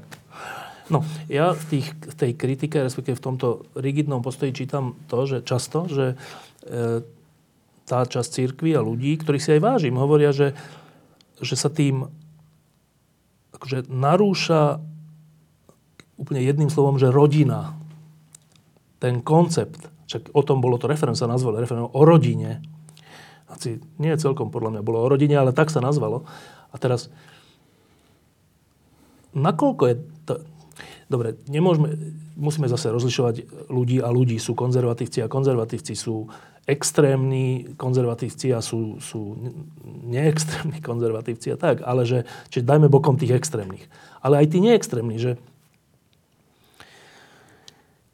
vieme si predstaviť, že táto ich obava o to, že vidiac rozvody, vidiac nejaký taký, že postoj k rodine chab, ch, chabnúci, vieme, vieme nejakým spôsobom priradiť ten ich odpor k tejto téme skutočnou ich starosťou o rodinu? Vieme to urobiť? Áno, tomu, tomu rozumiem. Hej, že, že ak je tu kríza rodiny, ktorá tu nesporne je, eh, tak, eh, tak akýkoľvek ďalší faktor, ktorý je akýmsi eh, modelom, ktorý nezapadá do toho jediného správneho modelu rodiny, je vnímaný ako hrozba, je potrebné proti nemu vystúpiť. Takže to, tomu rozumiem z týchto dôvodov. No, lenže, ale lenže, to, to spájanie, to spájanie... No, a presne, že, že a, te, a teraz, ale títo ľudia hovoria, že, že uh,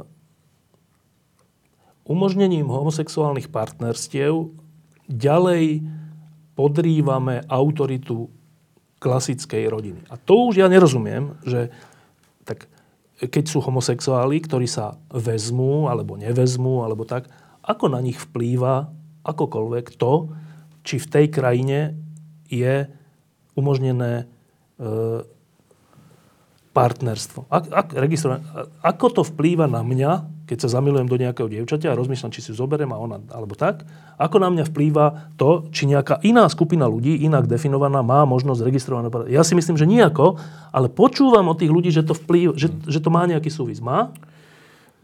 No, okrem toho, ktorý som pomenoval, že je to akoby obava, e, že, že tu máme nejakú všeobecnú krízu a všetko, čo sa tvári nejak inak, musíme potierať, e, ja tam nevidím iné prepojenie. Ja skôr si myslím, že to je, to je ako keby až zastieranie tej, tej homofóbie nejakej e, pudovej e, týmto narratívom, tým, týmto narratívom o rodine. Že tu je, e, ako ja, ja som sa stretol s, s, s kolegami, ktorí argumentujú tak, že však veď predsa títo ľudia sú schopní e, vstúpiť do manželstva.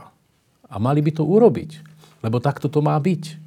Mali by v sebe potlačiť e, to, čo teda nazývame, nazývame homosexuálnou mali by to potlačiť a mali by žiť v peknom, usporiadnom e, vzťahu. No, tak áno, to sa dá povedať takto, ale, ale ľudia, ktorí si toto nechali nahovoriť a do takých manželstiev vstúpili, tak spôsobili obrovské utrpenie svojim manželským partnerom, svoj, sebe a, a svojim deťom. Však, niektorí tak, nie, je, niektorí áno, no jasné. No. Nie, tak, takže to je podľa mňa nezodpovedné e, takto pristúpať k tomu. Ale možno, že je niekde za tým taká obava, že no ak, ak povieme, že toto je v poriadku, že nevieme aké brány, čomu...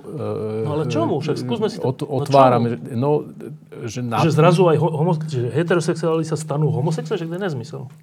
No ja sa obávam, že títo ľudia, ktorí takto argumentujú, majú, majú túto predstavu.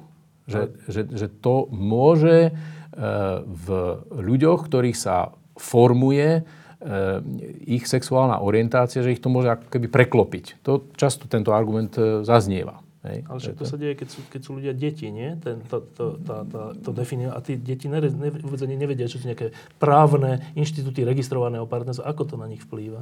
Hej, no, tak ale tie modely, e, ktoré, s ktorými by sa stretávali spoločnosti, podľa týchto ľudí na to môžu mať vplyv. No, ale to, to je otázka, ktorú treba nejak možno, že uh, preskúmať. Ale tak, je... dobre, však buďme normálni, že Všetci sme vyrastali v nejakom prostredí, všetci sme chodili do nejakých škôl, do nejakých tried, do ne- všetci sme sa hrali na nejakých dvoroch, kde sme stretávali aj inak orientovaných kamošov, kamošky.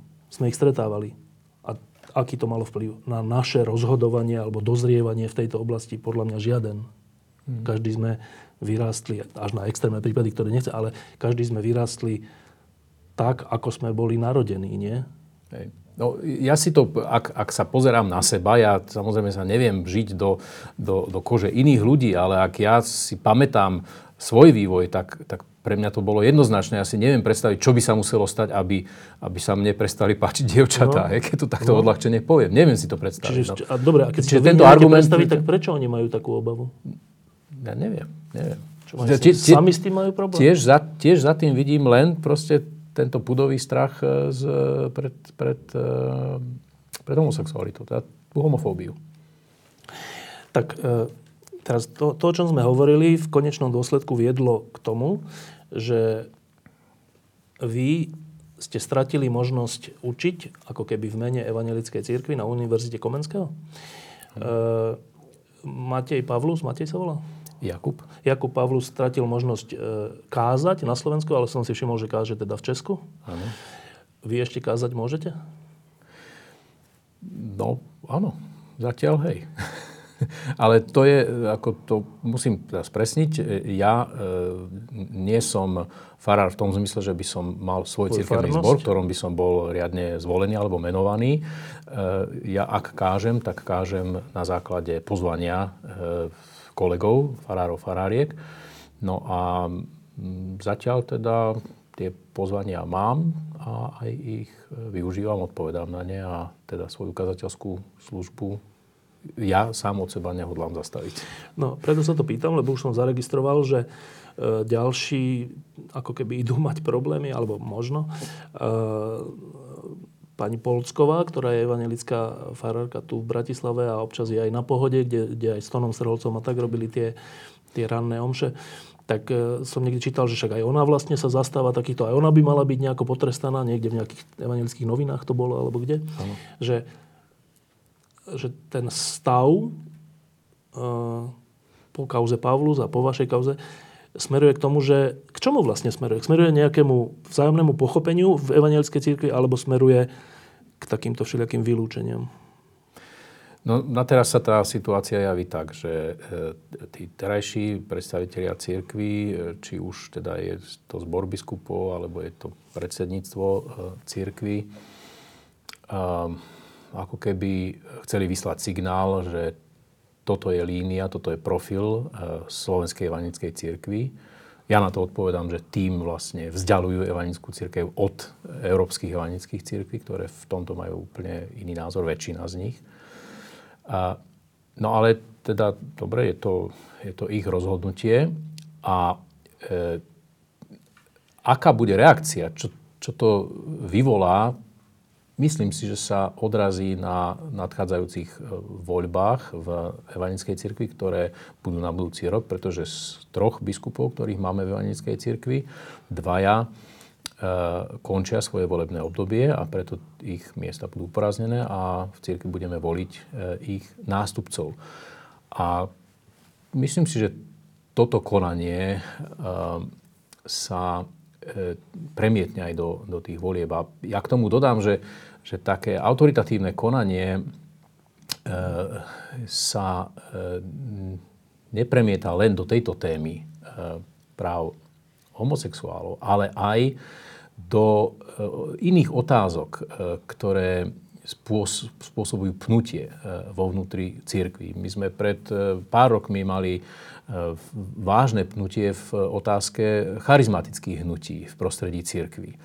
A e, evangelická církev na Slovensku to nevedela inak vyriešiť, len tak, že týchto ľudí v podstate vypudila e, z prostredia církvy, lebo ich označila za, za heretikov, za ľudí, ktorí e, majú nepripustné názor nezlučiteľné s, s, s evangelickou církvou. A to je veľká škoda. Ja, ja som vtedy inak tiež bol jeden z tých, ktorí, a, a dodnes si myslím, že to bola veľká chyba, že sme týchto ľudí jednoducho e, stratili.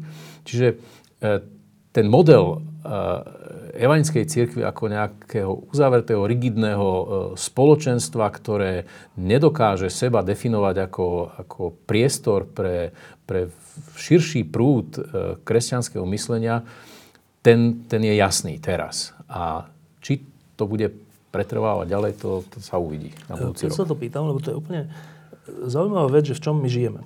Špeciálne asi tu na Slovensku, ale možno aj v Česku a v ďalších krajinách. Že ja som teraz čítal tú knihu Posledný rozhovor e, bývalého pápeža e, Benedikta, teda Ratzingera. E, jeho posledný rozhovor zrejme daný tomu nemeckému novináru. Je to taká knižka a jedna taká maličkosť. On bol taký uznávaný teológ celý život a pracoval na všelijakých teologických nových veciach a tak v Nemecku a keď bol ešte mladý, tak okrem iného raz podpísal také vyhlásenie alebo niečo také viacerých, ktorého súčasťou bolo aj nejako definované, že asi by už nemal byť záväzný celibát. Mm-hmm. Takáto vec. To ma tak aj prekvapilo, že fúha, tak toto pápež, keď bol mladý alebo mladší, podpísal. On tam potom hovorí, že ale bolo to také nejasné, ale nehovorí, že by to nepodpísal, ale že bolo to tak nejasne formulované, ale že áno, že podpísal to a potom od toho nejako asi ustúpil. Každopádne nebol exkomunikovaný vtedy, naopak postupoval ďalej v tej hierarchii a tak. A teraz hovorím to preto, že ešte aj v tak konzervatívnom človeku, ako, ako bol Ratzinger, ako, je Ratzinger, uh, boli rôzne otázky a rôzne odpovede v priebehu života. Sa to vyvíjalo až tak, však on bol kamor s Hansom Kingom a tak. A nebol vylúčený, ani nebol potrestaný, ani nič. No teraz, že tak čo, že potom to znamená, že na Slovensku, keď hoci kto povie nejakú aj oveľa nevinnejšiu vec, ako je v úvodzovkách nevinnejšiu, ako je zrušenie celibátu, tak hneď nemôže učiť a nemôže kázať. A ne, že dokonca slovenská evangelická církev je v tomto akože škaredo konzervatívnejšia než, než katolícka církev? Ja myslím, že je argumentačne slabá. To je dôvod. Lebo, lebo kultúra evangelickej církvy je kultúra diskusie. No. A ak akýkoľvek odlišný názor e, vytesníme z toho priestoru, no tak je to prejav vlastnej slabosti? Áno. Ja som to otvorene povedal. Ja, veď tí biskupy, ktorí mi poslali tento odkaz a vlastne obmedzili toto moje právo vyučovať, e, to sú moji spolužiaci, priatelia a, a sú to ľudia, ktorí e, majú otvorené dvere na fakulte. Jeden z nich je docent Evangelickej bosloveckej fakulty. Pre mňa to je nepredstaviteľné, prečo on musí takýmto spôsobom zasahovať a prečo ten svoj názor neprezentuje na svojich prednáškach, prečo neurobí k tomu seminár, prečo neurobí k tomu konferenciu. Ale spoločnú, Veď, kde budete aj vy, aj ona, kde sa to ukáže. Samozrejme, toto je normálny e, spôsob, ako takéto závažné témy riešiť e, v evangelickej cirkvi. Odhľadnúť od toho, že ja som opakovane e, vyzýval biskupov po tom prvom rozhovore dokonca v roku 2015 e, som im poslal celý štos materiálov, príkladov, ako iné evangelické cirkvi s touto témou nakladajú. A to to nie je tak, že sa urobí jedna konferencia, tak ako my to v niektorých vyjadreniach teraz e, biskupy e, doslova otrepávajú o hlavu, že však my sme ťa zavolali na jednu konferenciu a e, tam si mohol o tejto veci hovoriť. Ja som vtedy nemohol napokon na tú konferenciu prísť, no tak ešte navyše povedali, že som odmietol. No to nie je pravda, ja som neodmietol, ja som sa ospravedlnil, lebo som v tom termíne už niečo iné mal. No ale aj takto to nie je spôsob riešenia, že 4 15-minútové e, referáty a no, fajka z hasla. To je tak vážna téma, že na to treba e, e, komisiu odborníkov, kde, kde sedia nielen teológovia, ale sedia tam lekári, sedia tam sociológovia, sedia tam právnici, ktorí, ktorí s nejakým dlhodobým mandátom budú o tejto veci hovoriť, budú pripravovať materiály, ktoré potom v cirkvi budú ďalej prediskutované. Teda ten, ten postup je úplne akože otočený. Toto nie je téma teraz na, na verejnú diskusiu. To je téma na odbornú diskusiu e, vo vnútri, ktorá sa musí pripraviť a potom sa musí posunúť e, ďalej do širšieho priestoru v cirkvi a spoločnosti. Ale toto sa nedeje. Toto je akože, a, a ľudia, ktorí potom volajú, sú umlčaní. A vy teda hovoríte, že je to preto, lebo väčšinovo alebo vedenie týchto našich cirkví má jednak strach a jednak málo argumentov? Áno, áno. Ja, ja si myslím, že sa e, boja toho, že by to nezvládli, lebo, lebo to nie je jednoduché. Ja som im to aj povedal a preto to môžem aj tu e, verejne zopakovať, že ich úlohou ako biskupov je previesť túto církev diskusiou o tejto ťažkej téme. E, a keď sa tomu vyhýbajú, tak nie sú dobrí biskupy. E, v histórii cirkvi, špeciálne katolíckej cirkvi, je veľa svetých a tí svetí, e, taká tá bežná predstava je, že to boli vždy takí tí najposlušnejší a najlepší kresťania a tak.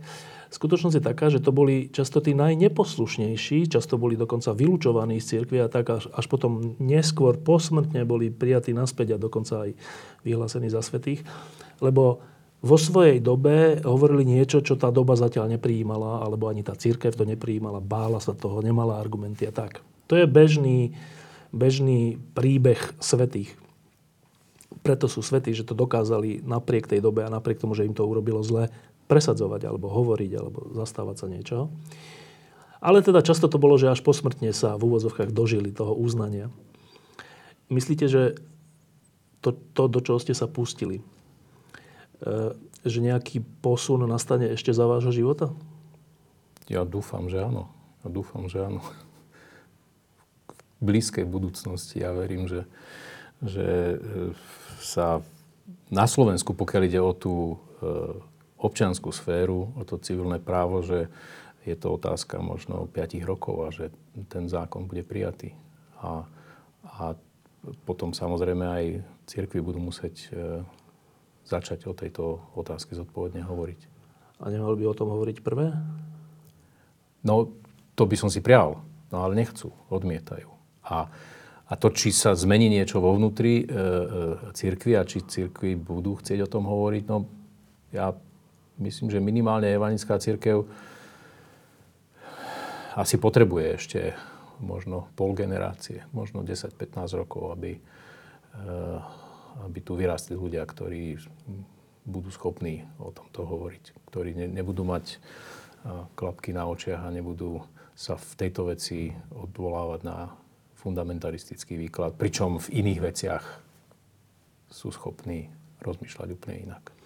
Keď, keď e, prišiel rok 89, tak sme všetci dúfali, že e, keďže sa končí doba, keď boli cirkvi, keď bolo cirkvám ubližované a keď boli ničené a keď boli tí ľudia zatváraní a tak a bolo znemožňované ich, ich vzdelávanie a všetko.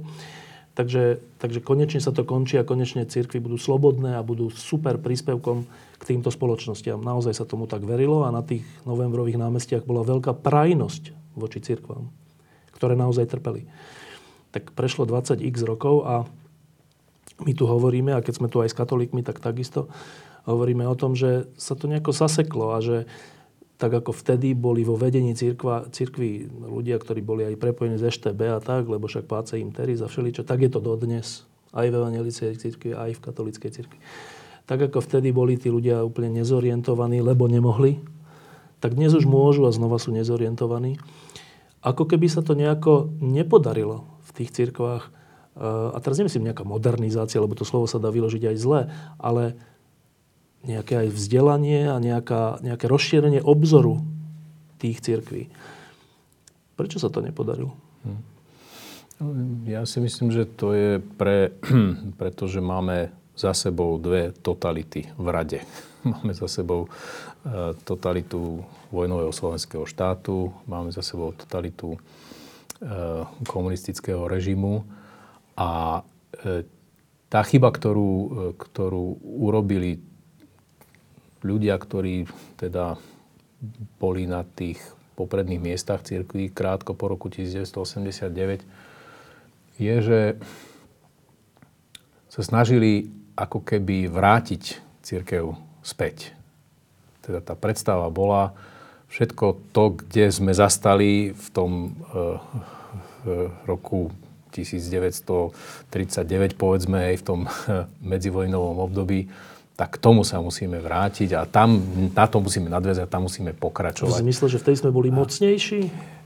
Možno aj to bolo za tým, áno, že to bola tá predstava, že vtedy církvy mali rozhodujúce slovo e, spoločnosti a, e, a to je to, s čím sa stretávame doteraz, že e, ako keby tie, tie, tie církvy reflektovali stále tú svoju minulosť, že je tu ako keby nejaký taký spomienkový optimizmus a na to sa sústredujeme. Všetko, čo církvy dnes dokážu v tejto spoločnosti povedať, je, je spomínanie na minulosť. A, a to vidno aj v, v tom, tom programe církví, v ich rôznych témach, sympózia a tak ďalej.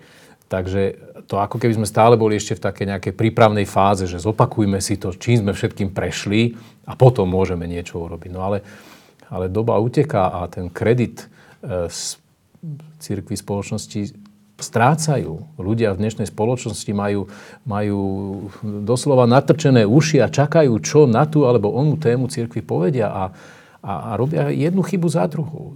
Utečencov. Zoberme si utečencov, ako, ako opatrne tam cirkvi postupujú ako nedokázali e, sa jednoznačne postaviť proti tej celospoločenskej hystérii voči, voči utečencom. Ktorých tu nemáme. No, ktorých tu napokon nemáme. Tak kto prvý to mal urobiť, kto prvý mal tých, tých populistických politikov napomenúť, že toto nesmiete hovoriť, e, lebo, lebo sú to ľudia, ktorí potrebujú pomoc. Nie vágne stanoviska, dokonca s nejakým selektívnym, e, selektívnou láskou k blížnemu, no tak to sú vážne prešlapy, vážne problémy. A aspoň to ja si veľmi cením, že keď, keď počujem e, od niektorých cirkevných predstaviteľov e, vyzreté e, teologické stanoviska v tejto téme a začína sa to pomaly diať. Dokonca si myslím, že teraz na, na poslednej šaštinskej púti to biskup Babiak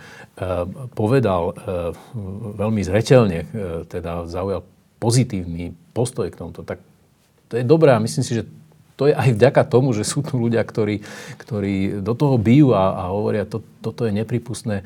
Tu sú dôležité témy, ktoré musíme teraz riešiť, nemôžeme sa obzerať len do, do minulosti. Takže to, to chce čas, my musíme ako cirkvi týmto prejsť, ale, ale toto treba stále, stále si myslím, že opakovať, že tu zlyhávame v mnohých dôležitých témach. Um my, my tu máme na Slovensku rôzne prípady ľudí, ktorí v cirkvi sa o niečo snažili a potom nejako dopadli. Taký výrazný posledný je Robert Beza, ktorý sa o niečo snažil v Trnavskej dieceze, o nejakú očistu, o nejaké transparentnosť aj financovania, o nejaký iný prístup k ľuďom, aj k mladým a tak. Dnes učí stredoškolákov a už je iba emeritný biskup bez vysvetlenia za tie roky. Ondrej Prostredník je pripravený na takúto cestu? Tak e, ja som pripravený na všetko. A, ale na teraz e, teda sa snažím využívať všetky prostriedky, e, ktoré sú dostupné na to, aby som zmenil to rozhodnutie biskupov, aby som sa mohol vrátiť za, za katedru. Ja som podal odvolanie voči tomuto. Odvolanie bolo zamietnuté. Ehm, zistujem, hľadám ďalšie prostriedky v prostredí cirkvi, ktoré by mohli toto rozhodnutie zvrátiť. Ehm, na teraz zostávam na fakulte ako, ako výskumný pracovník. Je to pre mňa dosť ťažké postavenie, keď vlastne chodím tam po, po chodbách a stretávam študentov, študentov no? ktorí aj, majú aj otázky aj na túto, na túto tému. Nie je to jednoduché, neviem, ako sa mám voči ním správať, aby som aj im nepoškodil v ich prípadnom ďalšom prijatí do cirkvy ako, ako farárov. Takže je to ťažká situácia. Ja si myslím, že to chce čas, aby sa ukázalo, ako sa to všetko vyvinie. Ale ak by nakoniec došlo aj k tomu, že by som mal, musel nejakým spôsobom odísť e, z teologickej fakulty, lebo to sa ľahko môže stať, však e, veď e, vysokoškolský zákon to upravuje tak, že tí či už pedagogickí výskumní pracovníci majú zmluvy na dobu určitú, to znamená, že v blízkej budúcnosti moja súčasná zmluva skončí. No a ak nebude vôľa na to, aby, aby bola predlžená, respektíve teda, aby som dostal šancu v ďalšom výberovom konaní sa uchádzať o nejaké miesto, tak budem musieť odísť. No. A čím sa budete živiť? To uvidíme. To ešte neviem. To ešte neviem. Ja viem všeli, čo robiť, takže e, toho sa nebojím. Ondrej, prostredník, držíme palce. Ďakujem. A teda naozaj, čo budete robiť? No, tak ponuky práce sú všelijaké. Neviem, to uvidíme. Čo budete piec chleba, alebo čo budete robiť? A, tak nie, ja si myslím, že, že v tom mimovládnom sektore, v nejakých neziskovkách, ja neviem, ja aj tlmočím, mám akreditáciu pre tlmočenie. To, ale, jasné, ale pýtam sa skôr tak, že je to naozaj také vážne, že aj s tou Ankou Polskovou, aj s vami a s ďalšími, že, že to ide až na hranu toho, že akože vypudiť vás z cirkvi? No áno, hej. Ale spomínali ste tie, tie noviny cirkevné, hej. E, evangelický posol sa volajú. Tak e, v tom istom čísle, v ktorom teda e, bol ten útok na Anku Polskovú, je aj, ak sa nemýlim, alebo to bolo číslo za tým, e, rozhovor s našim dekanom posledskej fakulty, ktorého sa tá redakcia veľmi sugestívne pýta, ako, to, ako to, že ma neprepustil. Až tak? Ako to? Ako to, že neinterpretoval ten vzniknutý stav ako stratu kvalifikačných predpokladov na výkon zamestnania, čo podľa zákonníka práce umožňuje okamžitú výpoveď na hodinu. No. Takže ten tlak tu ná je. Ten tlak tu je a ja mám to šťastie, že sú tu kolegovia, ktorí ešte stoja za mnou a že sú teda ochotní ma podržať, ale dokedy to ustoja, ak ten tlak bude rásť, to ja neviem. Keď si bolo za komunistov také, že e, také organizácie na podporu nespravodlivosti stíhaných, hmm. E, výbor na na ochranu nespravodlivosti, tak skoro to už vyzerá, že zač- bolo by treba rozmýšľať o podpore neviem, či nespravodlivo, či je správne slovo, ale takýchto odvolávaných alebo odsúvaných katolíckých a evangelických kňazov. To sa to, to, to troška hromadí teraz. Čo je ale zvláštne, že, práve, že sa to deje v církvách. Tak akože to je ďalšia téma, ktorú sme v podstate neprediskutovali, ale, ale to, to je tá otázka, že či je v poriadku, aby v občianskej spoločnosti, ako Slovensko chce byť, eh, mohli cirkvi robiť toto. Že teda takýmto spôsobom zasahujú do, do, eh, do vysokoškolského vzdelávania. Lebo ten, na nešťastie ten zákon to teda umožňuje. Ale ja si myslím, že toto to je nepripustné. Ako, ak, ak ja na ľudskoprávnej manifestácii poviem, že, že církvi by sa to, tejto žiadosti mali zastať a poviem to ako, ako teológ v rámci svojej slobody vyjadrovania. A za to je obmedzené moje právo učiť, učiť vykonávať zamestnanie. To neviem, či to je celkom v poriadku. Diskusie pod lampou existujú iba vďaka vašej podpore. Každú z nich sledujú 10 tisíce divákov, finančne nás zatiaľ podporujú stovky z vás. Ak považujete program pod lampou za zmysluplný, pomôže nám už 1 euro za diskusiu. Vopred vám veľmi ďakujeme.